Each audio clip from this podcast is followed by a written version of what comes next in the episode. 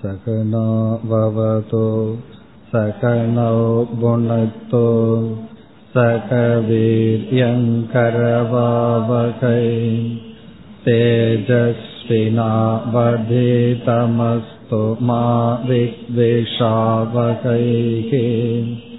ॐ शान्ति शान्ति शान्तिः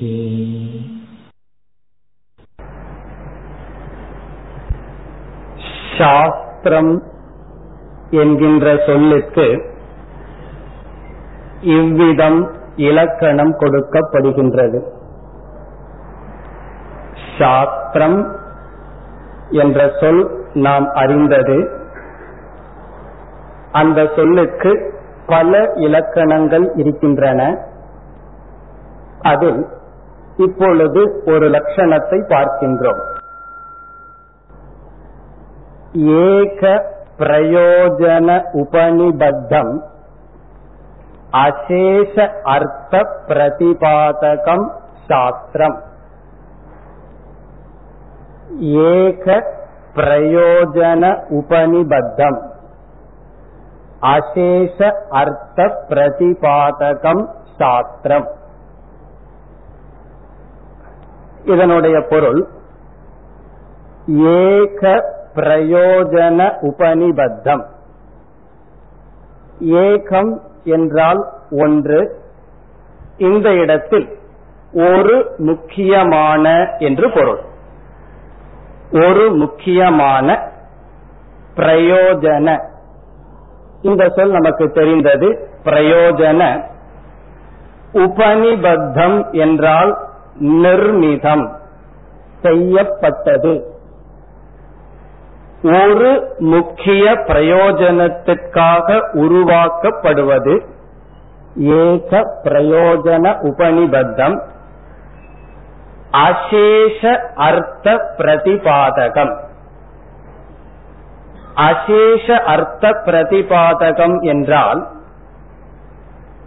அந்த ஒரு பிரயோஜனத்தை அடைவதற்காக வேறு என்னென்ன ஞானம் தேவையோ அவைகளும் சேர்த்து கொடுக்கப்பட வேண்டும். அசேஷ அர்த்தம் என்றால் அந்த ஒரு பிரயோஜனத்திற்காக அது சம்பந்தமான என்னென்ன ஞானம் அல்லது உதவி தேவையோ அதுவும் விளக்கப்பட்டிருக்க வேண்டும். பிரதிபாதகம் என்றால் விளக்குதல். அசேஷ அர்த்தக என்றால் ஏக பிரயோஜனார்த்தம் அசேஷார்த்தம். அந்த ஒரு பிரயோஜனத்துக்காக என்னென்ன மற்ற ஞானம் தேவையோ அதையும் கொடுத்தல். அப்பொழுது ஏக பிரயோஜன உபனிபத்தம் அசேஷார்த்த பிரதிபாதகம் சாஸ்திரம். எவ்வளவோ சாஸ்திரங்கள் இருக்கின்றன. அதில் வேதாந்த சாஸ்திரம் என்று ஒரு சாஸ்திரம் இருக்கின்றது. நம்மிடம் சாஸ்திரம் என்றால் இப்படிப்பட்ட லட்சணத்தை உடைய கிரந்தங்கள் அறிவை கொடுக்கும் நூல்கள் பல. வேதாந்த சாஸ்திரம் என்ன பிரயோஜனத்துக்காக உபனிபத்தம் ஏக பிரயோஜன உபனிபத்தம் என்றால் ஒரு முக்கிய பிரயோஜனத்துக்காக உருவாக்கப்பட்டது. வேதாந்த சாஸ்திரம் என்ன ஒரு முக்கியத்துக்காக உருவாக்கப்பட்டது என்றால் மோக்ஷம் என்கின்ற பிரயோஜனத்திற்காக உபனிபத்தம் உருவாக்கப்பட்டது.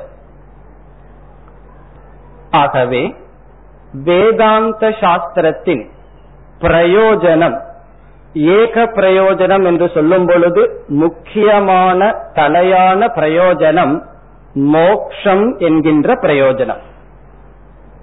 இனி லட்சணத்தின் இரண்டாவது பகுதி அசேஷார்த்த பிரதிபாதகம்.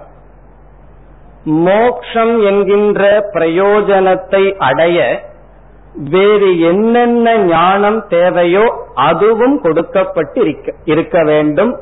கொடுக்கப்பட்டு இருப்பது சாஸ்திரத்தின் லட்சணம் மோக்ஷத்துக்கான நேரடியான பிரயோஜனம் மட்டும் கூறாமல் அந்த மோக்ஷத்துக்கு தேவையான எவைகளெல்லாம் பேசப்பட வேண்டுமோ அவைகள் அனைத்தும் பேசப்பட்டிருக்கிறது வேதாந்த சாஸ்திரத்தில். ஆகவே வேதாந்த சாஸ்திரம் என்பது மோக்ஷம் என்ற பிரயோஜனத்துக்காக உருவாக்கப்பட்டு அந்த மோக்ஷத்துக்கு தேவையான என்னென்ன ஞானம் தேவையோ அவைகளும் கொடுக்கப்பட்டிருக்கின்றது. இனி நாம் மோக்ஷம் என்றால் என்ன என்று பார்க்கலாம்.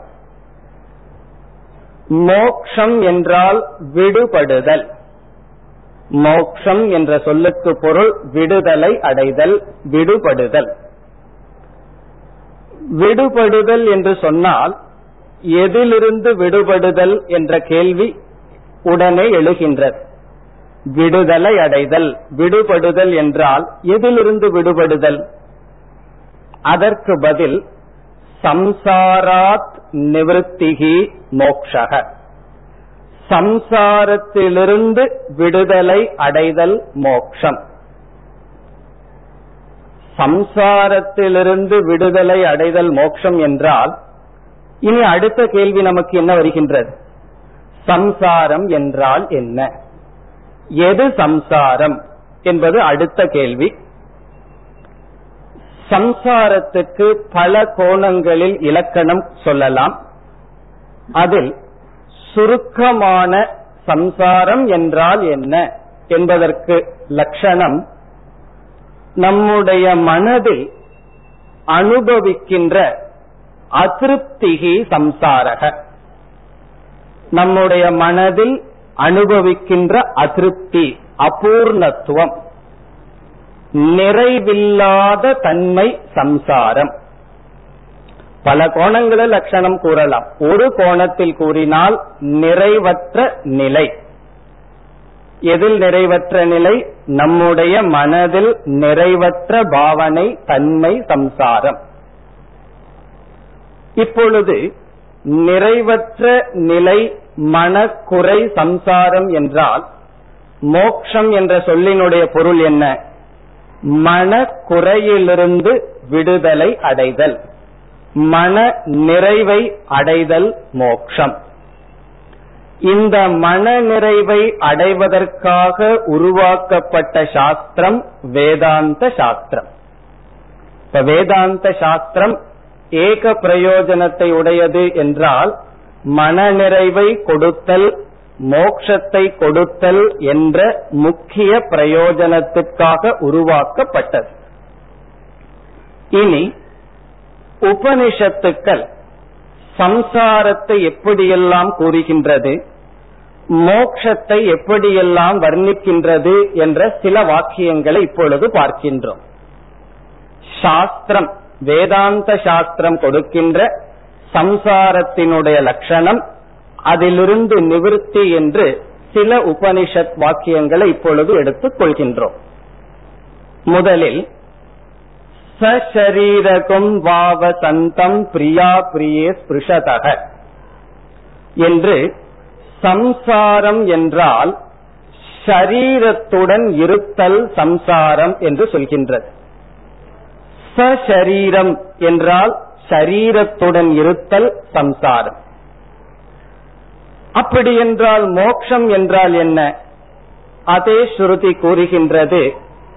அஷரீரகும் பாவ சந்தம் பிரியா பிரியே ந ஸ்பிருஷதக. அசரீரம் மோக்ஷம் என்று சொல்லப்படுகிறது.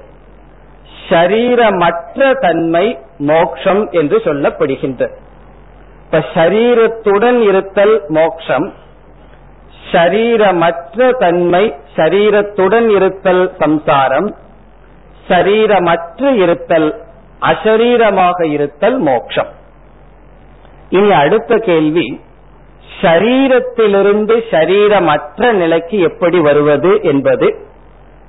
அது சம்சாரத்திலிருந்து மோட்சத்துக்கு எப்படி வருதல் என்ற கேள்விக்கு பதில். அதை பிறகு பார்ப்போம். பிறகு வேறு இடத்தில் சம்சாரத்துக்கு லட்சணமாக த்விதீயாத் வை பயம் பவதி என்று பயத்தை சம்சாரமாக சாஸ்திரம் கூறுகிறது. பிறகு மோக்ஷம் என்றால் யாக்ஞவல்யர் ஜனகரிடம் கூறுகின்றார் அபயம் வை ஜனக பிராப்தோசி. நீ அபயத்தை அடைந்துள்ளாய் என்றால் நீ மோக்ஷத்தை அடைந்துள்ளாய் என்று கூறுகின்றார். நம்முடைய மனதில் இருக்கின்ற துயரம் தாபம் குறைகள் என்று ஒரு சொல்லில் சொன்னாலும் உபனிஷத்துக்களில் இந்த சம்சாரமானது விதவிதமாக நம்மால் அனுபவிக்கப்படுகின்றது. சிலருக்கு பயம் என்பது அதிகமாக இருக்கலாம். சிலருக்கு பொறாமை என்பது அதிகமாக இருக்கலாம். சிலருக்கு மோகம் என்பது இருக்கலாம் சந்தேகம் என்பது இருக்கலாம். இப்படி மனதில் இருக்கின்ற விதவிதமான பாவனைகள் விதவிதமான தாபங்கள் சம்சாரம் மோக்ஷ ஸ்ருதியானது அவைகளை சுட்டிக்காட்டி இதிலிருந்து விடுதலை அடைதல் மோக்ஷம் என்று கூறுகிறது. அதில் முக்கியமான சம்சாரம் பயம் என்று சொல்லப்படுகின்றது. நாம் சிந்தித்து பார்த்தால் நம்முடைய வாழ்க்கையில் பயத்தினால்தான் பல செயல்கள் அல்லது வாழ்க்கை வாழ்ந்து வருகின்றோம். பொருள் இல்லை என்றால் எப்படி என்னை பாதுகாத்துக் கொள்ள முடியும்? என்னை பாதுகாக்க வேண்டும் என்ற பயத்தினால் பொருளை நாம் நாடுகின்றோம். ஆகவே ஒருவன் பொருளை அதிகமாக சேர்த்திக் கொள்வது ஏற்கனவே பொருள் இருந்தும் அதற்கு மேல் பொருளை நாடுவது பயத்தினால். பிறகு அந்த மனிதனுக்கு பொருள் நிரம்பி விட்டது. பொருளை இவன் நாடியதற்கு காரணம் மனதில் உள்ள பயம். என்னை பாதுகாக்க வேண்டும் எனக்கு உடல்நிலை சரியில்லை என்றால் பொருள் தேவை என்ற பயத்தினால் பொருளை மேன்மேலும் சேர்த்து கொண்டான். பிறகு பொருள் நிறைந்து விட்டது அவனிடம் பயம் சென்று விட்டதா என்றால் இல்லை. அந்த பொருள் எப்படி பாதுகாக்க வேண்டும் அது நம்மை விட்டு சென்று விடுமா என்ற பயம் வந்து விடுகிறது. ஆரம்பத்தில் எதை குறித்து நாம் பயம் கொண்டோமோ அது மாறிவிட்டது. ஆனால் பயம் என்பது மாறாமல் இருந்து கொண்டே வருகிறது. பயம் மாறவில்லை எதை குறித்து பயந்தோம் என்பது மாறுகிறது. நம்முடைய உடல் பாதுகாப்பை குறித்து பயந்தோம். பிறகு நாம் அதிகமாக பொருள் சேர்த்து விட்டால் இந்த பொருள் பறிபோகி விடுமோ என்று பயமானது தொடர்கிறது. இந்த பயம் என்பது ஊடுருவி இருக்கின்றது. இதற்கு ஒரு சிறு கதை கூறுவார்கள்.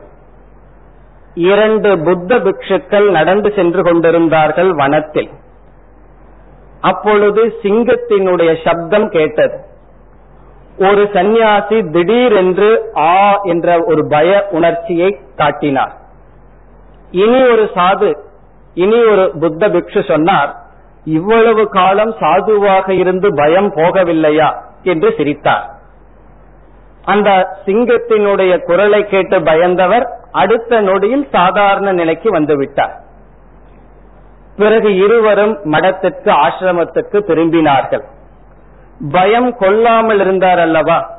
அவர் ஒரு இடத்தில் எப்பொழுதும் அமர்வது வழக்கம். ஒரு மரத்தினுடைய அடியில அமர்வது வழக்கம். இவர் என்ன செய்தார்? அவர் அமர்கின்ற இடத்தில் புத்தர் என்று எழுதிவிட்டார். ஒரு சாக்பீஸ் எடுத்து புத்தர்னு எழுதிவிட்டார்.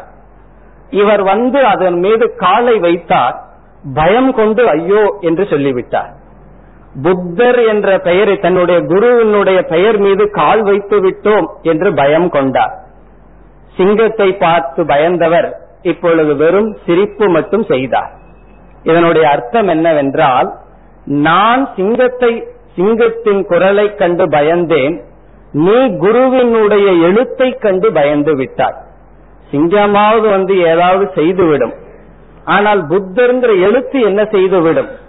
இதிலிருந்து என்ன தெரிகின்றது?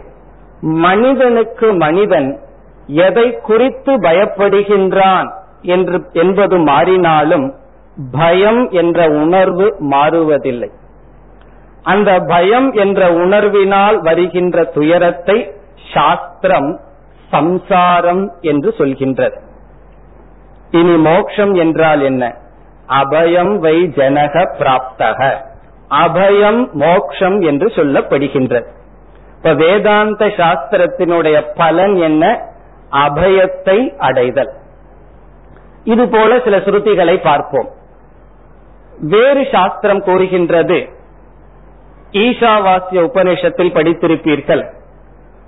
ந ததோ விஜுகுப்சதே இந்த ஞானத்தை அடைந்ததற்கு பிறகு நீ உன்னை பாதுகாத்து கொள்ள விரும்ப மாட்டாய். இது ஞானத்தினுடைய பலனாக மோட்சத்தினுடைய லட்சணமாக சொல்லப்படுகின்றது. என்னை நான் பாதுகாத்து கொள்ள மாட்டேன் என்பது மோட்சம் என்றால் சம்சாரம் என்ன? என்னை நான் பாதுகாத்து கொள்ள வேண்டும் என்ற பயம் அல்லது உணர்வு சம்சாரம். இதில் என்ன உண்மை என்றால் ஒவ்வொரு ஜீவனையும் சாஸ்திரம் ஆத்மா அனாத்மா என்று பிரிக்கின்றது. இப்ப நம்மை பார்த்து சாஸ்திரம் நீ ஆத்ம அனாத்மாவினுடைய சேர்க்கை என்று பிரிக்கிறது. இதில் மூன்று ஷரீரம் அனாத்மா சச்சிதானந்த சொரூபமாக இருப்பது ஆத்மா. பாதுகாப்பு என்பது ஆத்மாவுக்கு தேவையா அனாத்மாவுக்கு தேவையா என்று கேட்டால் ஆத்மாவுக்கு பாதுகாப்பு தேவையில்லை. அதற்கு அந்நியமாக இரண்டாவது பொருள் அதை நாசப்படுத்த இல்லை. பிறகு அனாத்மாவுக்கு பாதுகாப்பு தேவை. ஆனால் அதை பாதுகாக்க முடியுமா என்பது கேள்வி. நம்முடைய உடலுக்கு பாதுகாப்பு தேவை ஆனால் முழுமையாக பாதுகாக்க முடியுமா என்றால் முடியாது. ஆகவே பாதுகாக்க முடியாத விஷயத்தில் பாதுகாப்பை நாடிக்கொண்டு அதில் தோல்வியடைந்து மனம் துயரப்படுகின்றது சாஸ்திரம் கூறுகின்றது மோக்ஷம் என்பது எதை அடைந்தால் நீ உன்னை பாதுகாக்க முயற்சி செய்ய மாட்டாயோ?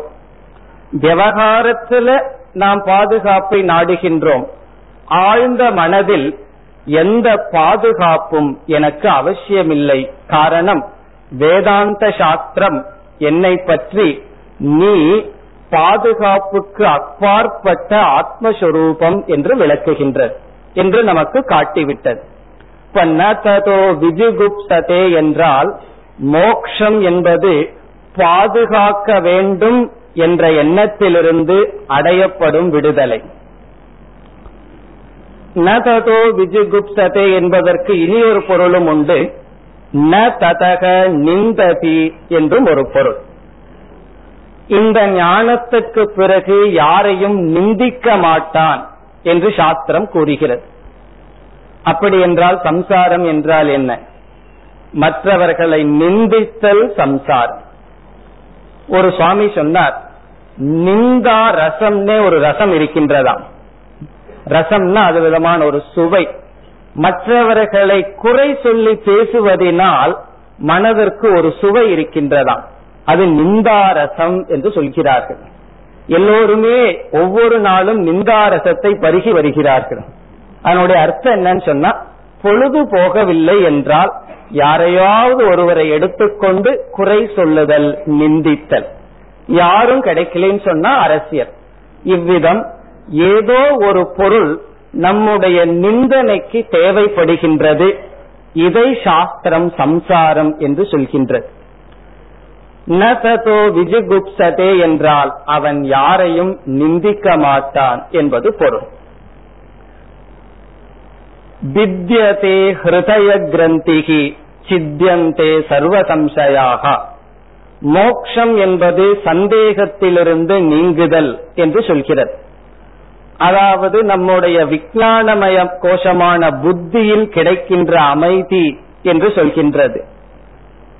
தேஷாம் சாந்தி சாஸ்வதி நேதரேஷாம். அவர்களுக்கு சாஸ்வதமான சாந்தி கிடைக்கின்றது அது மோக்ஷம் என்று கூறுகின்றது. இவ்விதம் விதவிதமான மோக்ஷ சாஸ்திரங்களை பார்த்தால் நம்முடைய மனதில் அனுபவிக்கின்ற அபூர்ணத்துவம் அதனுடைய விளைவான பயம் குரோதம் பொறாமை இப்படிப்பட்ட பந்தத்திலிருந்து விடுதலை அடைதல் மோக்ஷம் என்று சொல்லப்படுகிறது. இப்படிப்பட்ட மோக்ஷத்தை சாஸ்திரம் ஜீவன் முக்திகி என்று அழைக்கின்றது. இந்த சொல்லே முக்கியமான அழகான சொல். ஜீவன் என்று சொன்னால் உயிரோடு இருந்து கொண்டு இருக்கும் பொழுது என்று பொருள். ஜீவன் என்றால் வாழ்ந்து கொண்டு இருக்கும் பொழுது. அடுத்த சொல் முக்தி என்ற சொல். முக்தி என்றால் விடுதலை. இப்பொழுது உயிரோடு இருந்து கொண்டிருக்கும் பொழுதே விடுதலை என்றால் கண்டிப்பாக உயிரை விடுதல் விடுதலை என்று அறி பொருளாகாது ஜீவன் முக்தி என்று சொல்லும் பொழுது உயிரோடு இருந்து கொண்டு அவன் முக்தியை அடைகின்றான் என்று சொன்னால் இந்த சரீரத்தை நாசம் செய்வதோ ஷரீரத்தை இழப்பதோ முக்தி அல்ல. காரணம் ஜீவன்கிற வார்த்தை அதற்கு முன் இருக்கின்றது. பிறகு கேள்வி வருகின்றது எதிலிருந்து முக்தி? ஷரீரத்தோடு இருந்து கொண்டே முக்தியை அடைகின்றான் என்றால் மோட்சத்தை அடைகின்றான் என்றால் அதைத்தான் சாஸ்திரம் மானச தாபத்திலிருந்து அடைகின்ற முக்தி.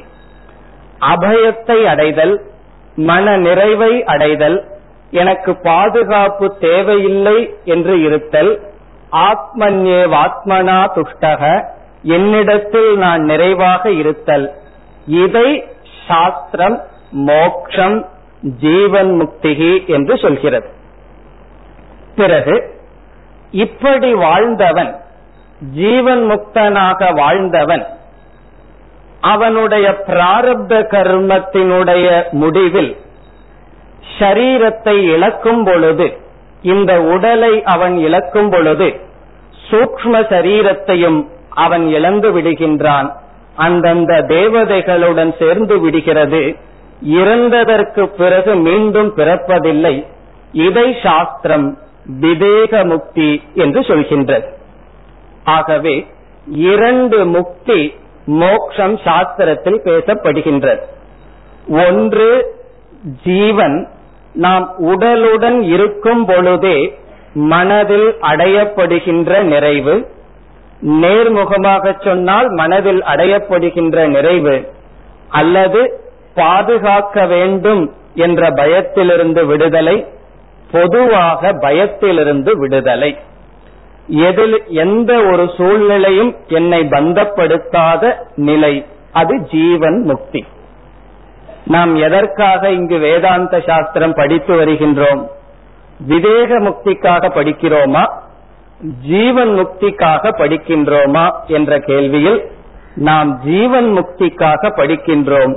விவேக முக்தி அது அவாந்தர பலமாக வருகின்றது. இறந்ததற்கு பிறகு என்னங்கிறதுல நமக்கு முக்கியத்துவம் இல்லை. இப்பொழுது எப்படி இருக்கின்றோம் என்பதில் தான் முக்கியத்துவம். இது உண்மை என்றால் வேதாந்த சாஸ்திரத்தை படித்து வருகின்ற நாம் அவ்வப்போது எதை நாம் பார்த்து வர வேண்டும்? இப்படிப்பட்ட ஜீவன் முக்தி நாம் அடைவதற்காக படிக்கின்றோம். இந்த ஜீவன் முக்தியை நோக்கி நாம் எவ்வளவு தூரம் பயணம் செய்துள்ளோம் என்ற கருத்துடன் வேதாந்த சாஸ்திரத்தை படிக்க வேண்டும். இனி அடுத்த கேள்வி. அல்லது அடுத்த கருத்துக்கு நாம் வருகின்றோம். இப்படிப்பட்ட ஜீவன் முக்தி இப்படிப்பட்ட விவேக முக்தியை அடைவதற்கு என்ன காரணம்? அல்லது இந்த ஜீவன் முக்தியை நாம் அடையாமல் இருப்பதற்கு என்ன காரணம்? சம்சாரத்தினுடைய காரணம் என்ன? என்பது இப்பொழுது கேள்வி. அதற்கு பதிலை பார்க்கின்றோம். நாம் அனுபவிக்கின்ற சம்சாரத்துக்கு காரணம் என்ன? சாஸ்திரம் கூறிவிட்டது ஷரீரகம் வாவ சந்தம். இந்த ஷரீரத்துடன் இருப்பது சம்சாரம். இந்த ஷரீரத்துடன் இருக்கின்ற காரணத்தினால்தான் இந்த உடலை நாம நினைத்து நாம் பந்தத்தில் இருக்கின்றோம். இனி அடுத்த கேள்வி இந்த ஷரீரம் எப்படி தோன்றியது? இந்த உடல் வருவதற்கு காரணம் என்ன என்றால் கர்ம என்பது பதில். நம்முடைய உடல் அதற்கு காரணம் கர்ம அல்லது பாப புண்ணியம். காரணம் என்னவென்றால் ஒவ்வொரு மனிதனுக்கும் ஒவ்வொரு விதமான உடல்கள் இருக்கின்றன. இந்த வேறுபாட்டு அனைத்துக்கும் கர்ம நம்முடைய பாப புண்ணியம் காரணமாக இருக்கின்றது. இனி அடுத்த கேள்வி ஷரீரத்துக்கு காரணம் கர்ம நம்முடைய பாப புண்ணியம் இந்த பாப புண்ணியம் செயலிலிருந்து வந்தது. இந்த செயலுக்கு என்ன காரணம்? கர்மத்துக்கு என்ன காரணம்? என்றால் ஒரு மனிதன் எப்பொழுது செயலில் ஈடுபடுவான் எப்பொழுது ஒருவன் அதிகமாக தன்னுடைய செயலில் ஈடுபடுவான் ஈடுபடுத்திக் கொள்வான் என்றால் மனதில் ராகத்வேஷங்கள் இருந்தால்தான் அது கர்மமாக கிரியாவாக மாறுகின்றது. ஆகவே கர்மத்துக்கு காரணம் நம்முடைய மனதில் இருக்கின்ற விருப்பு வெறுப்புகள் ராகத்வேஷம். சரீரத்துக்கு காரணம் கர்ம கர்மத்துக்கு காரணம் ராகத்வேஷம். இனி அடுத்த கேள்வி ராகத்வேஷத்துக்கு என்ன காரணம்? நம்முடைய மனதில் விருப்பு வெறுப்பு வருவதற்கு தான் என்ன காரணம்? என்றால் இந்த உலகத்தை பார்த்து இது விருப்பத்துக்குரியது இது வெறுப்புக்குரியது என்று பிரிப்பதற்கு என்ன காரணம்? நம்முடைய மனம் இவ்விதம் பிரிப்பதற்கு என்ன காரணம்? என்றால் அங்கு ஆசிரியர் ஒரு விளக்காசிரியர் கூறுகின்றார் இந்த உலகத்தில் துவைதத்தில் நம்முடைய புத்தியில் இருக்கின்ற பிரீதி என்று சொல்கின்றார். மனதில் இருப்பது ராகத்வேஷம் புத்தியில் இருப்பது ஒரு விதமான பிரீத்தி. பிரீத்தி என்றால் இது சுகஹேது இது துக்ககேது என்று புத்தியானது முடிவு செய்து விட்டது. புத்தி சுககேது துக்ககேது என்று முடிவு செய்துவிட மனம் அதை கொண்டு விருப்பு வெறுப்பை ஆழமாக அமைக்க செயல் செய்ய ஷரீரமானது தோன்றியுள்ளது. இனி அடுத்த கேள்வி புத்திக்கு இப்படி வருவதற்கு என்ன காரணம்? ஏன் புத்தியானது சில பொருள்களை பிரீத்தி விஷயமாக துவேஷ விஷயமாக வைக்கின்றது? என்பது அடுத்த கேள்வி. அதற்கு பதில் இந்த இருமையை சத்தியமாக பார்த்தல். துவைதத்தில் சத்தியத்துவ புத்திகி துவைதத்தை சத்தியமாக பார்த்தல். காரணம். இதற்கு மேல ஒரு கேள்வி கேட்டா இந்த இருமையை ஏன் சத்தியமாக பார்க்கின்றோம்? கடைசி பதில் சத்தியம் தெரியவில்லை. சத்தியமான பிரம்ம தத்துவம் தெரியவில்லை. இப்ப நம்முடைய பதில் என்னன்னா ஒரு செயின் மாதிரி நாம போனாலும் இறுதியில் நாம் கொடுக்கின்ற பதில் அஜானம் அறியாமை என்பது பதில். அறியாமை என்றால் எதை பற்றிய அறியாமை? சத்தியமான ஒரு வஸ்துவை பற்றிய அஜானம் சத்தியமான பிரம்மத்தை பற்றிய அஜானம் அந்த அஜானத்தினால் பிரம்மத்துக்கு அல்லாதது சத்தியமாகிவிட்டது. அது சத்தியமாக புத்தியானது பிரீதியை கொண்டது மனமானது ராகத்வேஷத்தை அடைந்தது சரீரமானது செயல் செய்தது பிறகு பாப புண்ணியம். பிறகு சரீரம் என்பது சம்சார சக்கரம். அஜானத்தில் ஆரம்பித்து இந்த சம்சார சக்கரமானது நடந்து கொண்டு வருகின்றது. இனி இந்த அஜானத்தை நீக்கி சம்சாரத்திலிருந்து விடுதலை அடைய என்ன செய்ய வேண்டும் என்பது கேள்வி. பிருகதாரண்யக உபனிஷத்தில் ஒரு சிறிய சிறிய மந்திரம் ஒன்று இருக்கின்றது. அந்த மந்திரமானது சம்சார நிவிருத்தி அடையும் வரை சாதனைகளை படிப்படியாக கூறுகின்றது. இப்பொழுது அந்த மந்திரத்தை எடுத்துக்கொண்டு அதனுடைய விளக்கத்தை பார்க்க இருக்கின்றோம். சிறிய மந்திரம் பிரகதாரண்யக்கத்திலிருந்து தேர்ந்தெடுக்கப்பட்டது. காரணம் என்னவென்றால் வேறு உபனிஷத்திலிருந்து தேர்ந்தெடுத்திருந்தால் நான் கேட்டதைத்தானே வந்து பேசி இருக்கிறார்கள் என்று நீங்கள் நினைக்க தோணும். முண்டகோபனிஷத்திலிருந்து ஒரு மந்திரம் சொல்றேன்னா நான் கேட்டாச்சே என்று உங்களுக்கு தோன்றும். இப்ப நீங்க கேட்காதத சொல்லணும் என்பதற்காக. ஆனால் கேட்ட கருத்து தான்.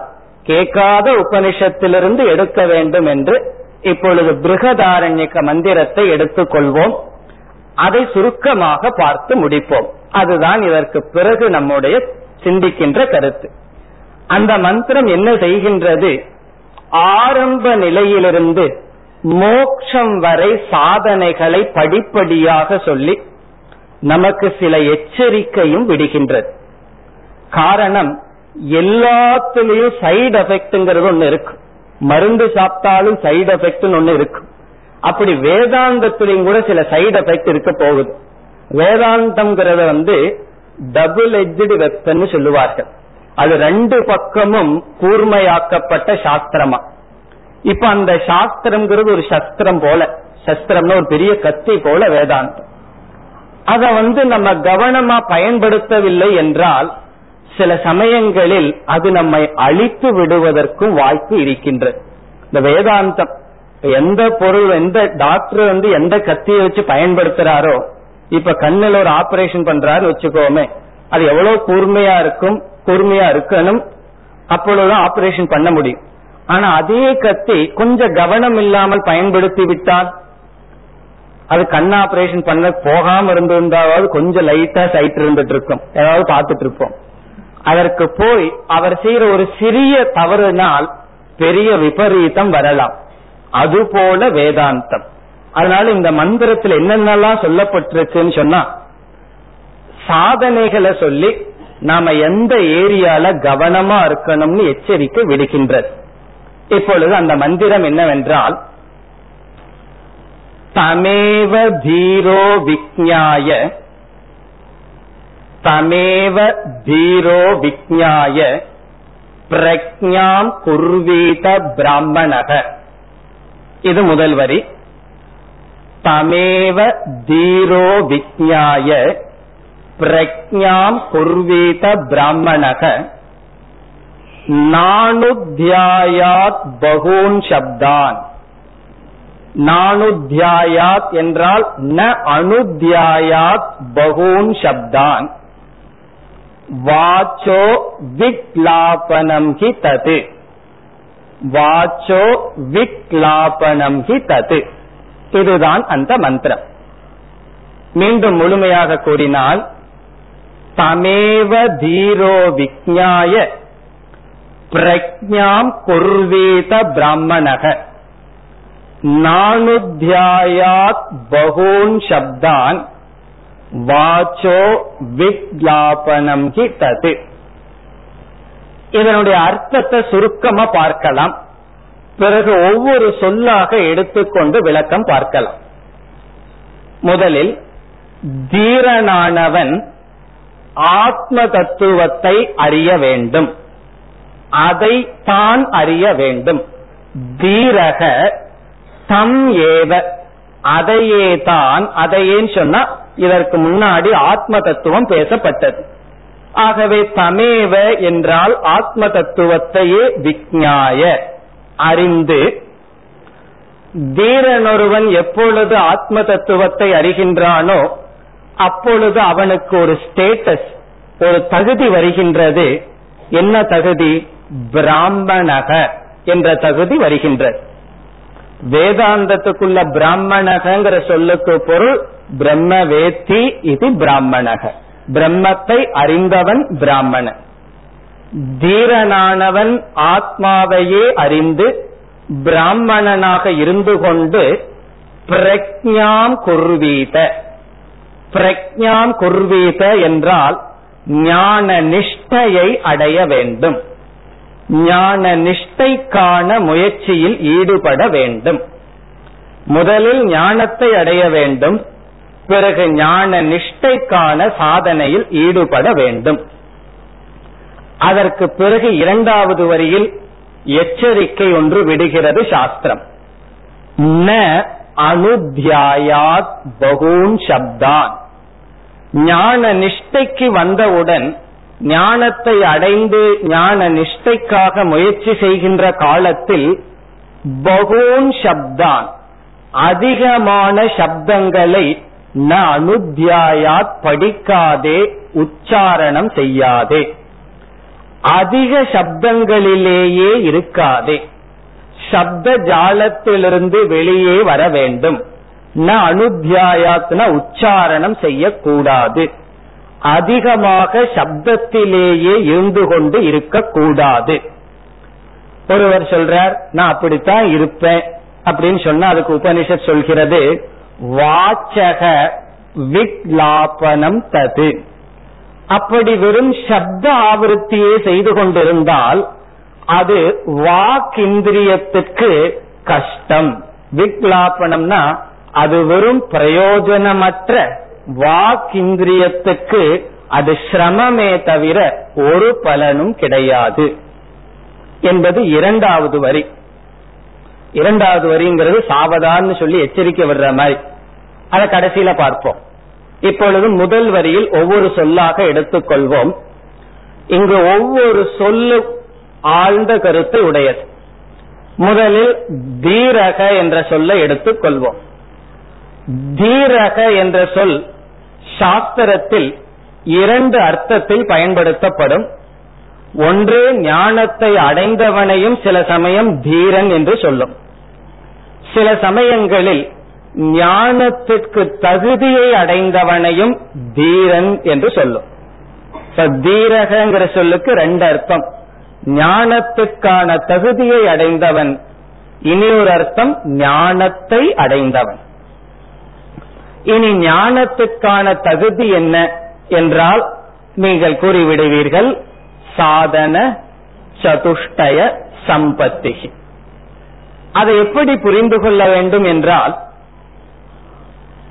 நம்முடைய வாழ்க்கையில் எது லட்சியம் என்று நம்மிடம் கேட்டால் நீ வாழ்க்கையில எதை அடையணும்? உன்னுடைய சாத்தியம் என்ன என்று கேட்டால் நம்முடைய வாழ்க்கையில் விதவிதமான பொருள்கள் வருகின்றன. இது என்னுடைய வாழ்க்கையில் சாத்தியம் இது என்னுடைய வாழ்க்கையில் சாத்தியம் என்று பல பொருள்கள் சாத்தியமாக லட்சியமாக முடிவாக வருகின்றன. ஆனால் தீரன் என்பவன் அனைத்தையும் சாதனையாக மாற்றியவன். மோகம்ங்கிற சொல்லுக்கு லட்சணமே சாதனை சாத்தியமாக்குவது மோகம். மோகக டெல்யூஷன் அப்படின்னு சொன்னா சாதனை எப்பொழுது சாத்தியமாக கருதப்படுகிறதோ அதற்கு பெயர் மோகம். இப்ப பணம் அப்படின்னு ஒன்று இருக்கு ஆரோக்கியம் என்று ஒன்று இருக்கிறது எத்தனையோ பொருள்கள் இருக்கின்றன. வீடு இருக்கின்றது படிப்பு இருக்கின்றது சமஸ்கிருதம் இருக்கின்றது எத்தனையோ தத்துவங்கள் உலகத்தில் இருக்கின்றன. இவைகளெல்லாம் சாத்தியமா சாதனமா? என்ற கேள்வி வரும் பொழுது என்னைக்கு சாத்தியமாகிறதோ அது மோகம். என்னைக்கு சாதனமாகின்றதோ அதற்கு பெயர் விவேகம். இந்த விவேகத்தினுடைய லட்சணம் என்னவென்றால் சாத்திய சாதனை மாறாமல் இருத்தல். சாத்தியத்தை சாத்தியமாகவும் சாதனையை சாதனையாகவும் வைத்திருப்பது விவேகத்தினுடைய லட்சணம். சாதனை சதுர்த்திய சம்பத்தியில முதல்ல வருவது விவேகம். என்ன விவேகம்? நித்திய அனித்திய வஸ்து விவேகம்னு சொல்லுவோம். நித்தியம் சாத்தியமாகவும் அனித்தியம் சாதனையாகவும் ஆவது விவேகம். இந்த விவேகம் எப்படி வரும்? எப்படி வர வேண்டும்? எப்படி வளர்த்து கொள்ள வேண்டும் என்றால் பரீட்சலோகான் கர்மஜிதான் பிராமணக. இந்த உலகத்தை சற்று ஆராய்ச்சி செய்து இந்த விவேகத்தை நாம் வளர்த்தி கொள்ள வேண்டும். இதிலே ஒரு முக்கியமான சொல் விவேகத்தை வளர்த்தி கொள்ள பரீட்சா பயன்படும். விவேகத்தை அடைய என்ன பயன்படும்? இப்ப நெருப்பு கொஞ்சம் இருந்தா வளர்த்தி கொள்ள காற்றானது பயன்படும். ஒரு தீபத்துல நெருப்பே இல்லை. நான் வளர்த்தி கொள்றேன்னு சொன்னா எப்படி? இப்ப நெருப்பு முதல்ல இருந்தால்தான் வளரும். இந்த விவேகம் இருந்தா தானே வளர்த்தி கொள்ள முடியும். ஒருவரிடம் சொல்றோம் உங்க அறிவை கொஞ்சம் வளர்த்திக்குங்கன்னு சொல்லி. அவர் சொல்ல இருந்தா தானே வளர்த்தி கொள்வது. அறிவுன்னு ஒண்ணு இருந்தால் தானே வளர்த்தி கொள்வது. இந்த விவேகம் எப்படி வரும்? என்றால் சாஸ்திரம் கூறுகின்றது தர்மேன பாபம் அபனுததி தர்மத்தினால் இந்த விவேகத்தை அடைகின்றான். புண்ணியத்திற்கு இரண்டு பலன் சொல்லப்படுகின்றது. ஒரு பலன் போகத்தை நமக்கு புண்ணியம் கொடுக்கும். நல்ல கர்மங்கள் எல்லாம் செஞ்சோம்னா புண்ணியம் அதிகரிக்கும் போகம் கிடைக்கும். அதே புண்ணியத்துக்கு இனி ஒரு பலன் போகத்தை துறந்து விவேகம் வேண்டும் வைராகியம் வேண்டும் என்று கேட்டால் இந்த தர்மத்தினுடைய பலன் இப்படிப்பட்ட விவேக சக்தியினுடைய உதயம். இப்ப விவேக சக்தியினுடைய உதயம் சொன்னா என்னால் சாத்தியத்தை சாத்தியமாகவும் நித்தியத்தை சாத்தியமாகவும் அனித்தியமான அனைத்து பதார்த்தங்களையும் சாதனையாகவும் பார்க்க முடியும் என்றால் அது விவேகம். இனி அடுத்தது விவேகம் வந்தாச்சு. எல்லாருடைய கம்ப்ளைண்ட் இதுதான். விவேகம் யாருக்கு இல்ல கொஞ்ச நாள் கேட்டோம்னா விவேகம் வந்தாச்சு. ஆனா வைராகியம் வரமாட்டேங்குதே. தெரிகின்றது. இது சாதனை இது சாத்தியம்னு தெரியுது. ஆனா வைராகியம்ங்கிற பலன் வரவில்லையே என்றால் விவேகம் வந்த உடனே வைராகியம் வந்துடுதுன்னு வச்சுக்குவோமே. சாஸ்திரத்துல தனியா வைராகியம்னு சாதனை சொல்லியிருக்கார். சாஸ்திரத்துல விவேகத்துக்கு அப்புறம் வைராகியம்னு சொல்வதிலிருந்தே விவேகத்துக்கு அப்புறமும் வைராகியம் இல்லாமல் இருக்கலாம் என்று தெரிகிறது. இப்ப விவேக பிராப்தியே வைராகிய பிராப்தின்னு சொன்னா சாஸ்திரம் வந்து மூணு தான் அதுல சொல்லியிருக்கும் சாதனைய சதுஷ்டயம்னு சொல்லியிருக்காரு. ஏன்னா விவேகம் வந்தாச்சு வைராகியம் வந்திருக்குமே. ஆனா வைராகியத்துக்குன்னு தனியா முயற்சி செய்ய வேண்டும். வைராகியம்ங்கிறது ஒரு செயல் அல்ல விவேக அபியாசத்தினுடைய பலன் வைராகியம் விவேகத்தை பயன்படுத்த பயன்படுத்தி நாம் வைராகியமாக மாற வேண்டும். விவேகம் காய்னு சொன்னா வைராகியம் என்பது பழுத்தது. அப்படி வைராகியத்தை அடுத்ததாக அடைய வேண்டும். எதுல வைராகியம் அனித்தியமானதில் வைராகியம் நித்தியமானதில் எதை அடைய வேண்டும்? முமுட்சுத்துவத்தை அடைய வேண்டும். இப்ப நித்தியமான வஸ்துவில் முமுட்சுத்துவம் அனித்தியமான வஸ்துவில் வைராகியத்தையும் அடைந்து இப்படி அடையும் போது உலகத்துல கொஞ்சம் இருந்தா தான் இதெல்லாம் அடைய முடியும்.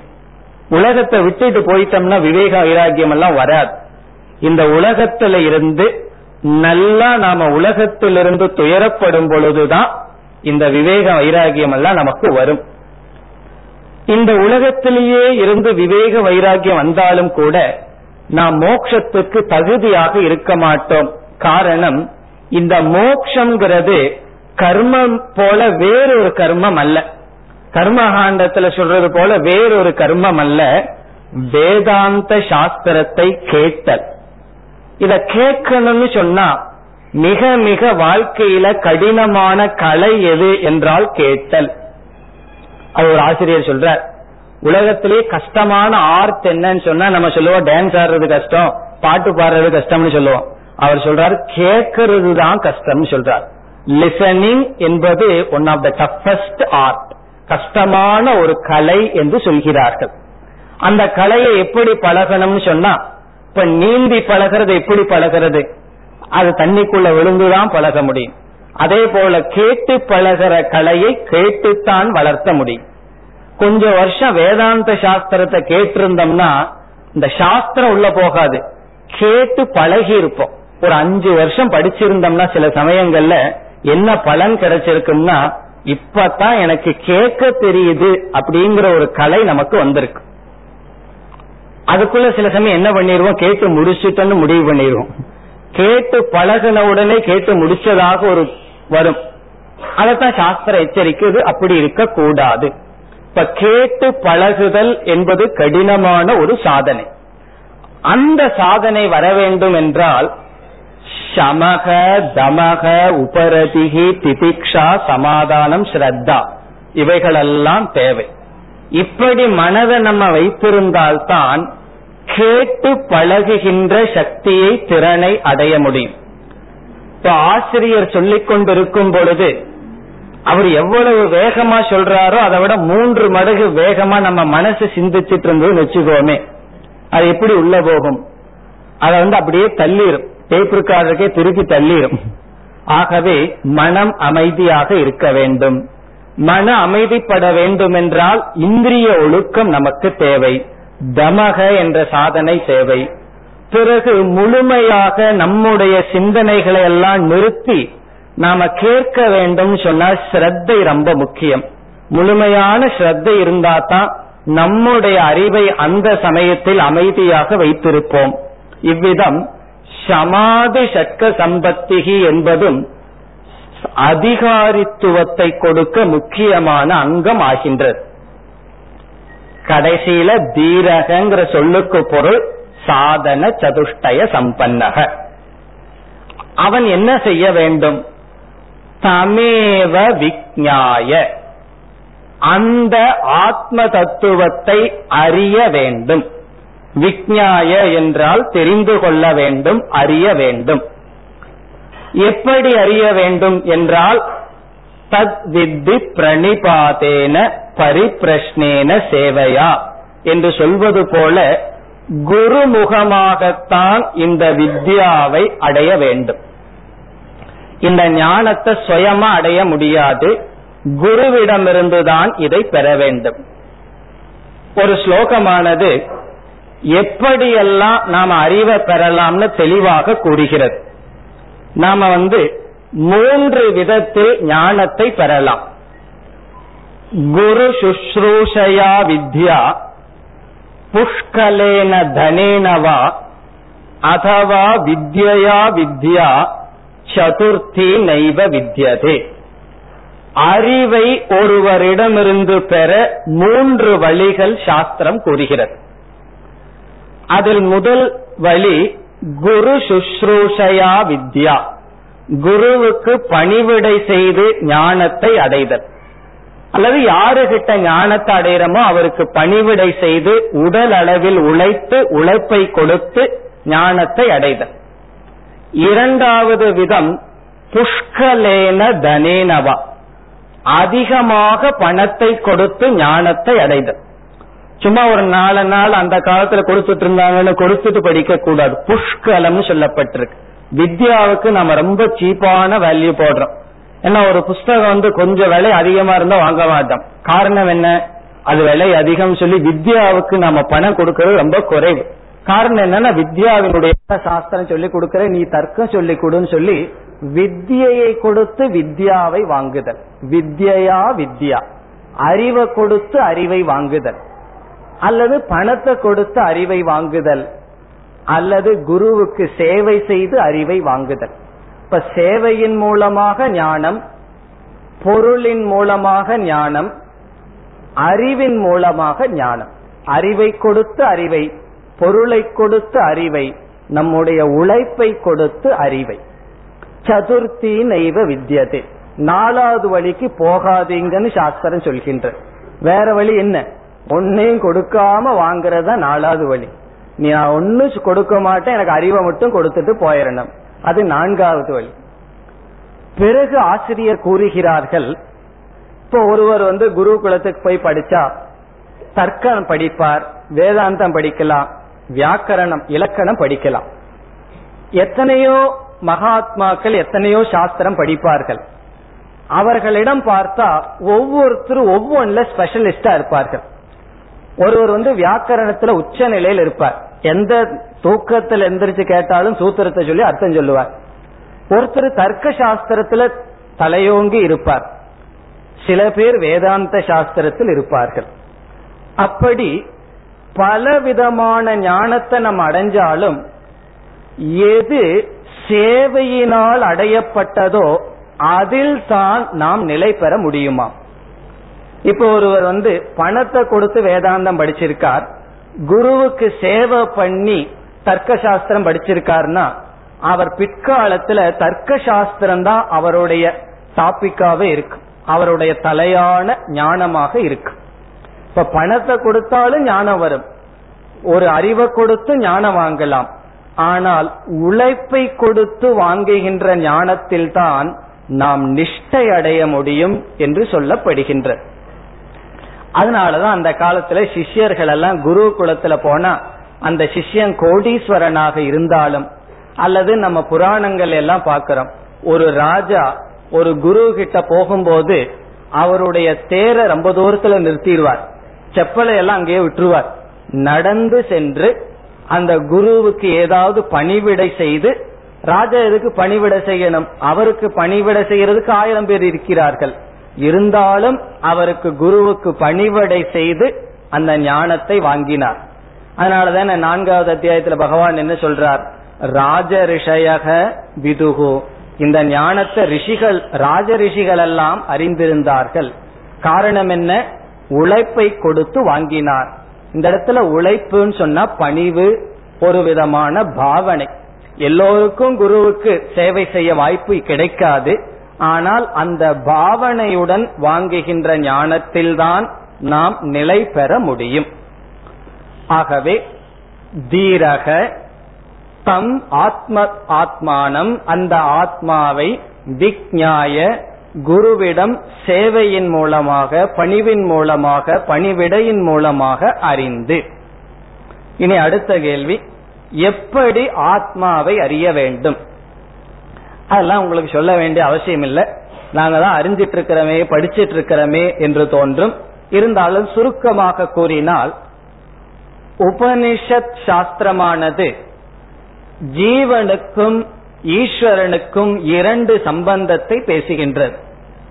நமக்கும் கடவுளுக்கும் ரெண்டு சம்பந்தம் பேசப்படுகின்றது. ஒன்று நம்மை பிரதானமாக ஷரீரமாக கொண்டால் நம்ம வந்து உடலாக நம்மை புரிந்து கொண்டால் ஈஸ்வரன் நம்மை படைத்தவர் நாம் படைக்கப்பட்டவர். நமக்கும் ஈஸ்வரனுக்கும் காரிய காரண சம்பந்தம். அவர் காரணமானவர் நம்மெல்லாம் காரியமானவர்கள் படைக்கப்பட்டவர்கள். இது ஒரு சம்பந்தம் ஆரம்பத்தில் பேசுகின்றது. இப்ப ஈஸ்வரன சாஸ்திரம் எப்படி அறிமுகப்படுத்துகின்றது? ஜெகத்துக்கு காரணம் அதே போல அனைத்து ஜீவனுக்கும் காரணமாக பகவான் தன்னை அறிமுகப்படுத்துகின்றார். இனி தத்துவ விசாரம் செய்ததற்கு பிறகு தத்துவ விசாரம்னா ரெண்டு விசாரம்.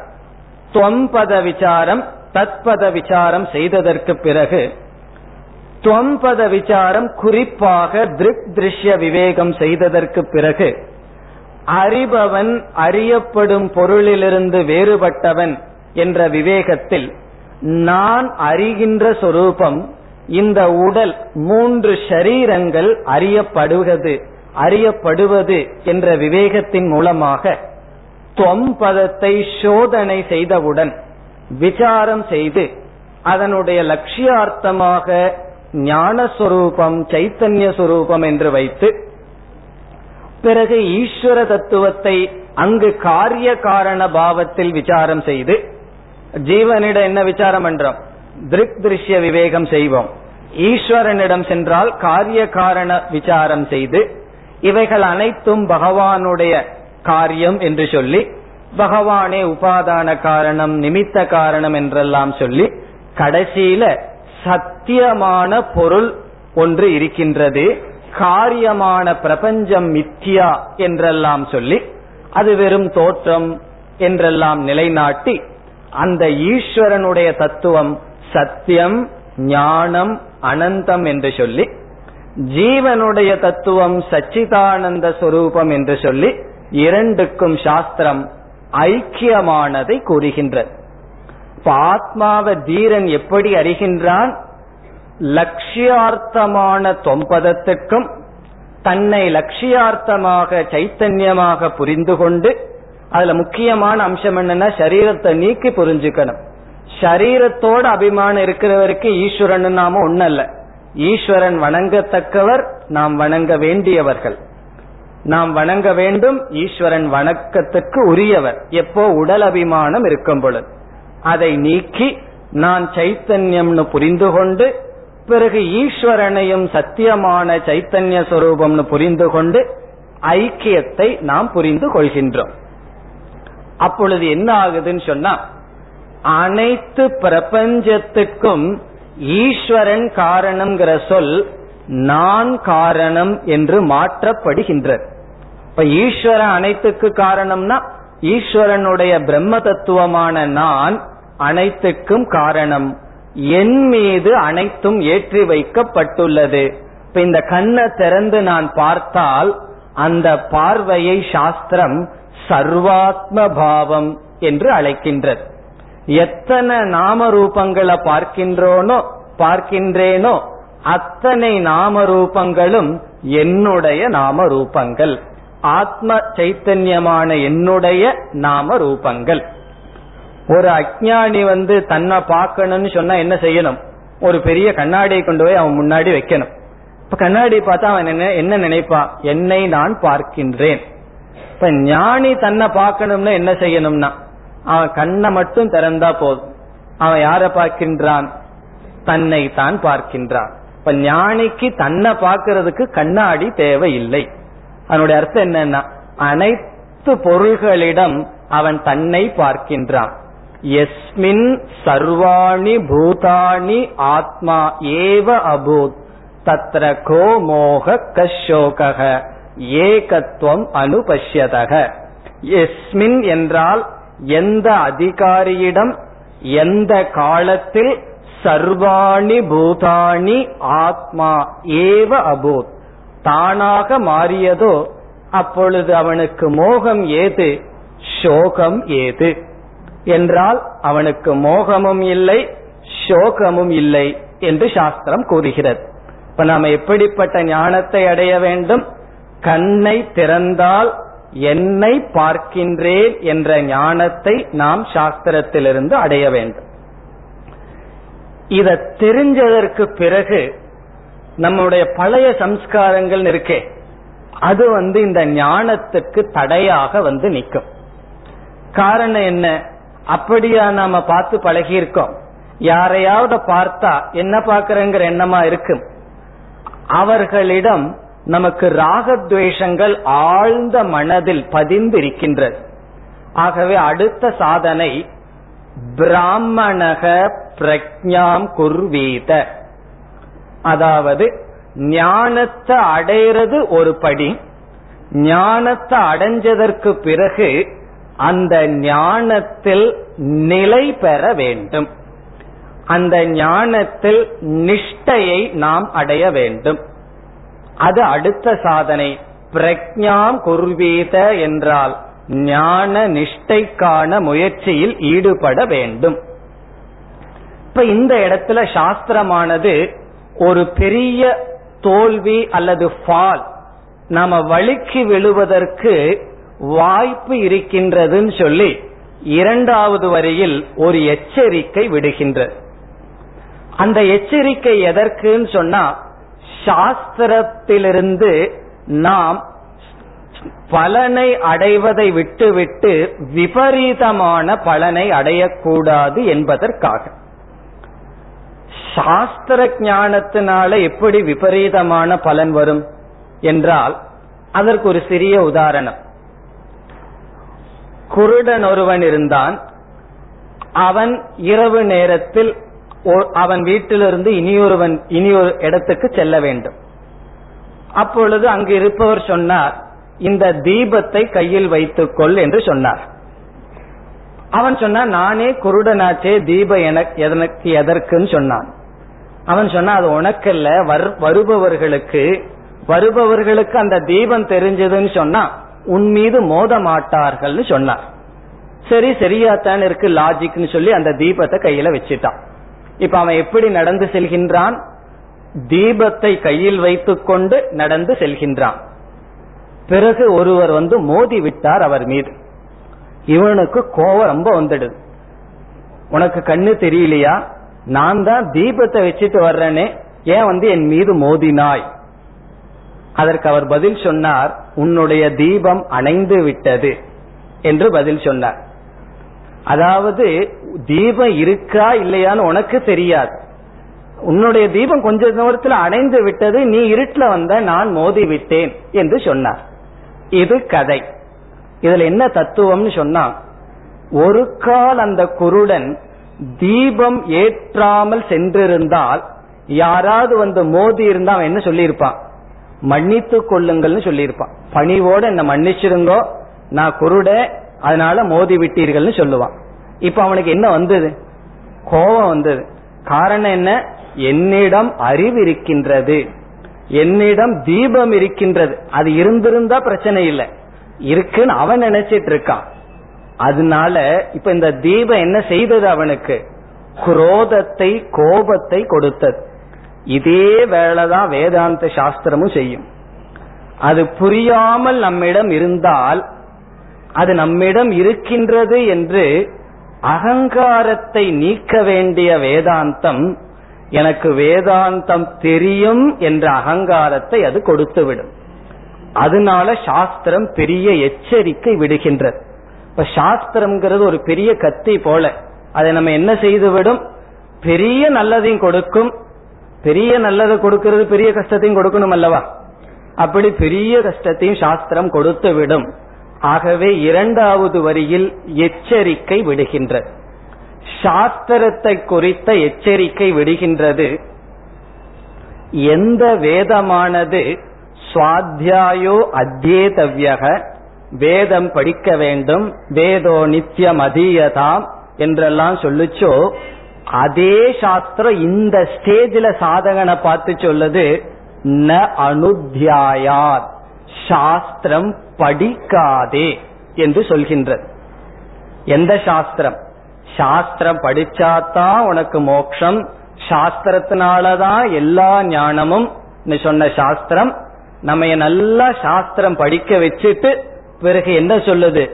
பகூன் சப்தான் ந அனுத்தியாயார் ரொம்ப சப்தங்களையே உச்சரிச்சிட்டு இருக்காது. அதனால சில பேர் சொல்லுவார்கள் நான் அஞ்சு உபனிஷத்துக்குள்ள போயிட்டேன்னு சொல்லி. பிறகு சின்மயானந்தர் என்ன கேட்பார்? எவ்வளவு உபனிஷத்து உனக்குள்ள போச்சுன்னு கேட்பார். அப்படி பல உபனிஷத்துக்கள் எல்லாம் நம்ம படிச்சு கடைசியில எதுல இருக்கணும்னு சொன்னா சப்தத்துல இருக்கக்கூடாது அர்த்தத்துல இருக்க வேண்டும் என்பது பொருள். ரொம்ப படிக்கிறது நல்லது. இது நமக்கு ஒரு விதமான பலகீனம். நம்ம வந்து ஒரு சாதனையை செய்யவே மாட்டோம். செய்ய ஆரம்பிச்சிட்டோம்னா அதையே செஞ்சிட்டு இருப்போம் இது நம்முடைய மனதில் இருக்கின்ற ஒரு பலகீனம். என்ன ஒன்னு செய்து பழகிவிட்டால் அதிலேயே ஒரு அனாத்ம சுகமானது நமக்கு வந்துவிடும். அப்படி வேதாந்தம் அவிஷயமான தத்துவத்தை உபதேசிக்க வந்து வேதாந்தமே ஒரு விஷயமாகிவிடும். அப்படி ஆகக்கூடாது. உன்னுடைய கவனம் சப்தத்தில் இருக்கக்கூடாது. அர்த்தத்தில் இருக்க வேண்டும் என்பது அங்கு உபதேசம். ந அனுத்தியாயாத் பகூன் சப்தான்னு சொன்னா ஆரம்பத்துல உபனிஷத் மந்திரத்தை எல்லாம் மனப்பாடம் பண்ணணும் நல்லது. ஏன்னா அந்த மந்திரமே மனசுல நிக்கலின அர்த்தம் எப்படி வரும். அதற்கு பிறகு சப்தத்தை தியாகம் செய்துவிட்டு அர்த்தத்தை ஆவருத்தி செய்ய வேண்டும். நான் வந்து இத்தனை உபனிஷத் மனப்பாடம் பண்ணி இருக்கிறேங்கிற விஷயம் நமக்குத்தான் தெரியணும். வேற யாருக்கும் தெரியக்கூடாது. அப்படி தெரிஞ்சதுன்னு சொன்னா அது நம்முடைய அகங்காரத்தை வளர்த்தி விடும் அது வந்து நெகட்டிவா சாஸ்திரம் வேலை செய்யுதுன்னு அர்த்தம் ஆகிவிடும் ஆகவே சாஸ்திரத்திலிருந்து என்னென்னலாம் ஒரு நமக்கு நஷ்டம் அல்லது வேறு திசையில் எடுத்து செல்லுமோ அதை சாஸ்திரம் நிதித்தியாசன காலத்தில் எச்சரிக்கை விடுக்கின்றது. தம்பம் தர்ப்பம் இதெல்லாம் இருக்கக்கூடாது. அதனாலதான் அதே பிருகதாரண்யக்கத்தில் பாண்டித்யம் நிர்வித்ய பாலேன திஷ்டாசேத் பால்யேன திஷ்டாசேத்னு சொல்லு.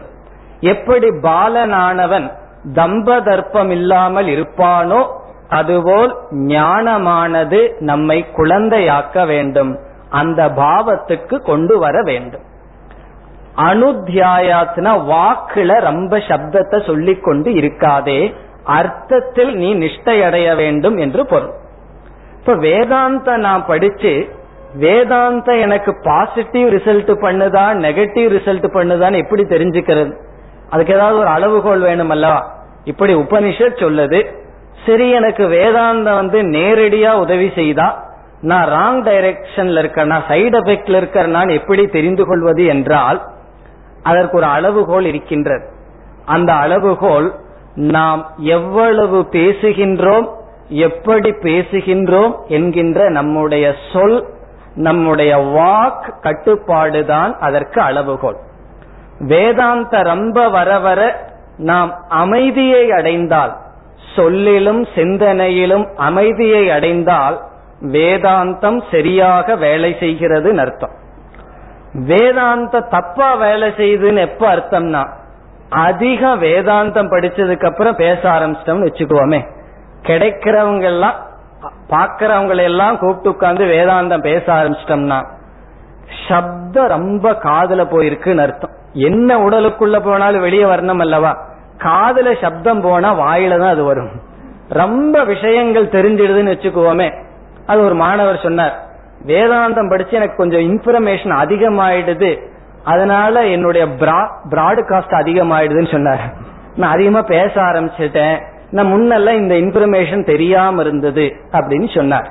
அப்படி நம்முடைய அளவுகோல் நம்முடைய வாக் நம்முடைய வாக் தபஸ். எவ்வளவு தூரம் நம்முடைய வாக்கு தவத்தில் இருக்கின்றதோ அளவானதை பேசி அஹிம்சையுடன் பேசி இருக்கின்றதோ அப்பொழுது நம்ம புரிஞ்சுக்கலாம். வேதாந்தத்துல ரைட் ட்ராக்ல போறோம். அப்படி இல்லைன்னு சொன்னா வாச்சக விக்லாபனம் தது. அது வெறும் வாய்க்கு பயன்படுமே தவிர வாழ்க்கைக்கு பயன்படாது என்று சாஸ்திரமானது கூறுகிறது. இவ்விதம். இந்த முழு மந்திரத்தை பார்த்தோம்னா சாதன சதுஷ்டய சம்பத்தி என்ற அதிகாரித்துவத்தை ஒருவன் அடைந்து சாஸ்திரத்தினுடைய துணையுடன் குருவினுடைய துணையுடன் வேதாந்த சாஸ்திரத்தை கேட்டு சந்தேகங்களை எல்லாம் நீக்கி நிதித்தியாசனம் என்ற சாதனையில் ஈடுபட வேண்டும். அப்படி ஈடுபடும் சமயத்தில் அல்லது சாஸ்திரத்தை கையாளுகின்ற சமயத்தில் அந்த சாஸ்திரம் நமக்கு விபரீதமான பலனை கொடுக்காமல் பாதுகாக்க வேண்டும். அதற்கு பிறகு அதிக சப்தத்தை நிறுத்தி அர்த்தத்தை தியானிக்க வேண்டும். சப்தத்தை தியானிக்கிறதுக்கு பெயர் ஜபம். அர்த்தத்தை தியானிக்கிறதுக்கு பெயர் நிதித்தியாசனம். சப்த ஆவருத்திகி ஜபக அர்த்த ஆவருத்திகி நிதித்தியாசனம். அர்த்தத்தையே மனதுல திருப்பி திருப்பி சொன்னால் நிதித்தியாசனம். அப்ப அங்க சப்தத்தை விடணும். சாஸ்திரமானது அப்பொழுது நமக்கு துணை புரிகின்றது. என்பது பொருள். இத்துடன் என்னுடைய உரையை நான் முடித்துக் கொள்கின்றேன். பதினைந்து நிமிடங்கள் இன்னும் இருக்கின்றன. யாருக்காவது கேள்விகள் கேட்க விரும்பினால் தைரியமாக கேட்கலாம். சத்சங்கம் வைத்துக் கொள்ளலாம். இல்லை என்றால் இத்துடன் முடித்துக் கொள்ளலாம்.